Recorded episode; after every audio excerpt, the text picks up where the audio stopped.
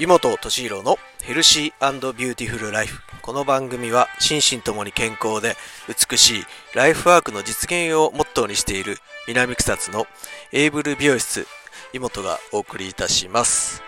はい、えー、今日も始まりました。ゴールデンウィークがね、えー、終わったとこなんですけど、えー、結構ね、えー、コロナが今、えー、ゴールデンウィーク前からね、引き続き、降ったりやんだりじゃないけど、収まったらね、またすぐ1ヶ月後には増えて、っていう形で、えー、ちょうどゴールデンウィークの前かな、緊急事態入って、一応5月のね、まあ、いわゆる今日まで、5月11日まで、えー、緊急事態っていう形やったけど、えー、先日ね、延長が決まりまして、あのー、一応5月末までかな？が一応緊急事態宣言が延長されたっていう形ですね。はい。えー、困ったもんですよね。僕らは、まあ、ちなみに、えー、滋賀県なんで、えー、滋賀県は、え、緊急事態は出ずですね、えー、まん延防止も出てないんで、えー、まあ、かといってね、安全な場所なのかっていうとそうでもなくて、もう近隣のね、府県はね、もう緊急事態もしくはまん延防止がほぼ出てるんで、えー、もう囲まれてると言いますか、えー、滋賀県の人もね、滋賀県だけで生活してるわけじゃないんで、あのー、まあもう同じような、ね、えー、意識では生活はしてます。やっぱり近隣が出てるっていうのもあって、ゴールデンウィーク前からですね、えー、琵琶湖畔のね、駐車場は全部もう閉閉鎖じゃないけど、えー、去年に続き閉鎖されてます。えー、湖岸といえばもう僕たちのホームグラウンドなんで もうホームグラウンドを奪われると厳しいですよね。まあ、せめて、こう県民だけね、えー、ホームグラウンドで遊べるようにね、まあ、証明書とか見してとかできたらいいんやけど、もう完全にね、封鎖っていう形でして、えー、まあどこも行けず、僕らも、えー、ゴールデンウィークはね、もうほぼほぼ、えー、僕は6連勤してて仕事やったんです。はい。結構ね、うん、スタッフが、まあ、結構連休取ってもらったりとか、まあ実家帰らはったりね、家族で過ごす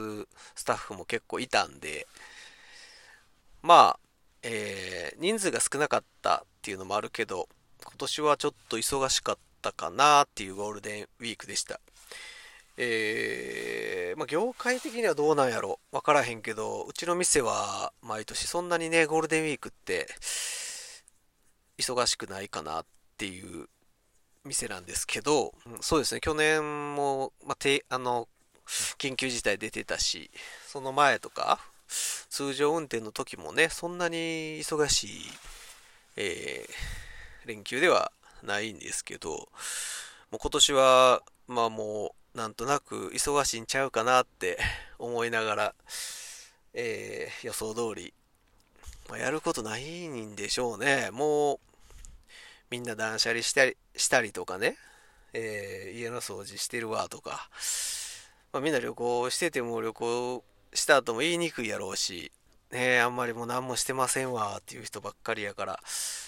なんかね、そういう会話してると、なんか、まあ、元気がなくなるというか、まあ、元気出していきたいなって思います。えー、5月はね、えー、まあ、美容師的なことを言うと、まあ、紫外線が結構強くて、1年間で一番、えー、強いって言われてます。まあ、髪の毛ね、作ってる側としたら、紫外線って結構強いと大敵なんで、結構ね、表面が焼けてしまったりとかね、えー、カラーしてる人は、あの、色が結構抜けやすくなったりとか、えー、そうするとね、えー、夏の日差しが強い時とかね、まあ、その前の梅雨の時にね、えー、5月に傷んじゃうとより乾燥したりとか逆にまとまりにくくなったりとかね結構するからこの5月は、えー、頑張ってねケアして、えー、まあちょっとゴールデンウィークみんな出かけてへんってことやしあれやけど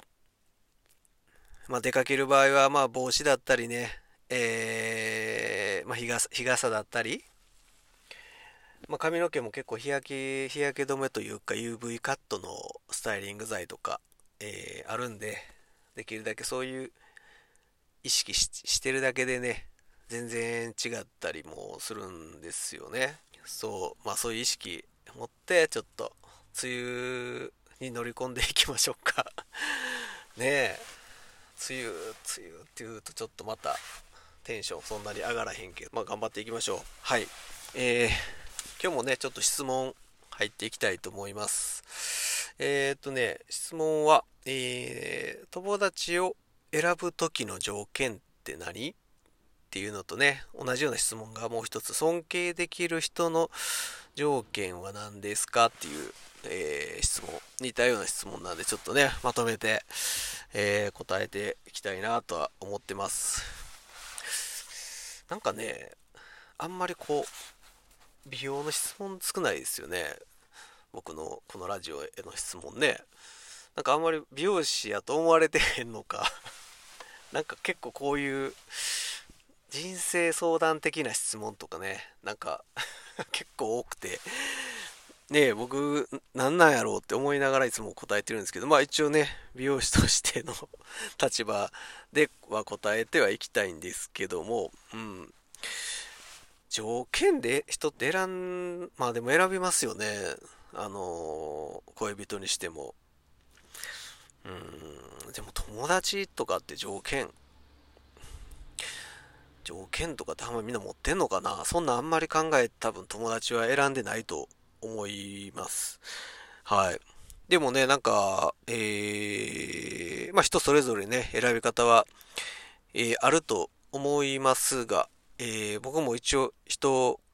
面接したりだとかね、えー、お客さんを選んでるわけじゃないけど、えー、まあなんかこう人を、うん、選んでる立場の時もあるので、うん、どういうことを考えてね、あの人と付き合ってるのか、どういう条件を 元にっていうのをちょっとだけ、えー、考えたんですけども、うーん、まあ僕、個人、個人ってことないんやけど、もともとね、えー、あんまり、あの、自分で結論出して、あんまり人に相談せんととかっていう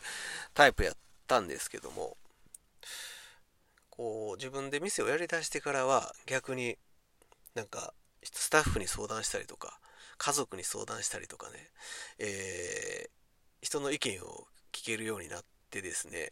人としてちょっと成長したのかな。なんかね聞きたくなったりとかしてそういう心境の変化があって聞くようになりました、えー、自分の中での答えっていうのはある程度出せるんやけどなんかそれがなんかえー、店にとっていいのかとか、えー、世の中にとっていいんだろうか家族にとっていいんだろうか。ね、地域の人のためにとっていいんだろうかとかっていうことを考えると、えー、それぞれ直接ね、えー、生の声を聞くっていうのがいいかなと思ってそういうリサーチをしてることが多いです。えー、またそれではね、え答えがなかなか出ない時もあるんで大体みんなえー、聞く人って僕の味方してくれる優しい人ばっかりやったりするしもっと客観的な意見を聞きたい時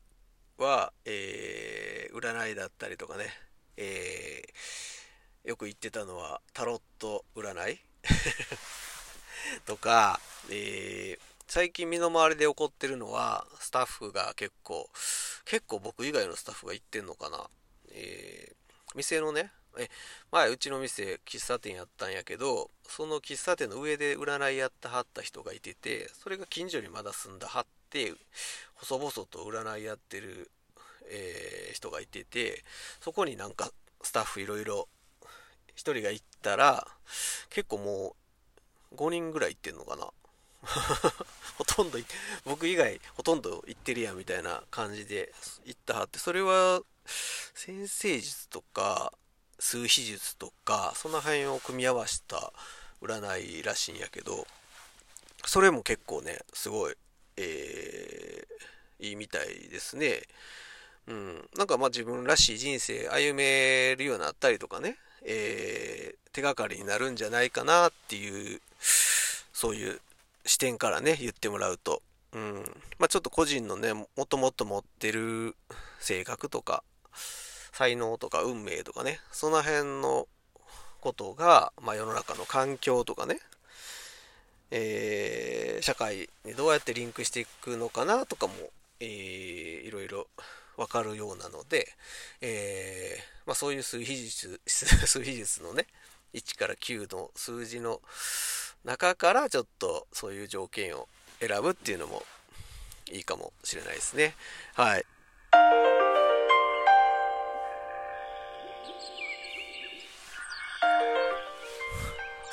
ちょっとね、答えになってるか分からへんけど、まあ、水比術とかね、えー、ちょっとそういう難を多用して、えー、条件を選んでいったらいいんじゃないかなって思います。今日もありがとうございました。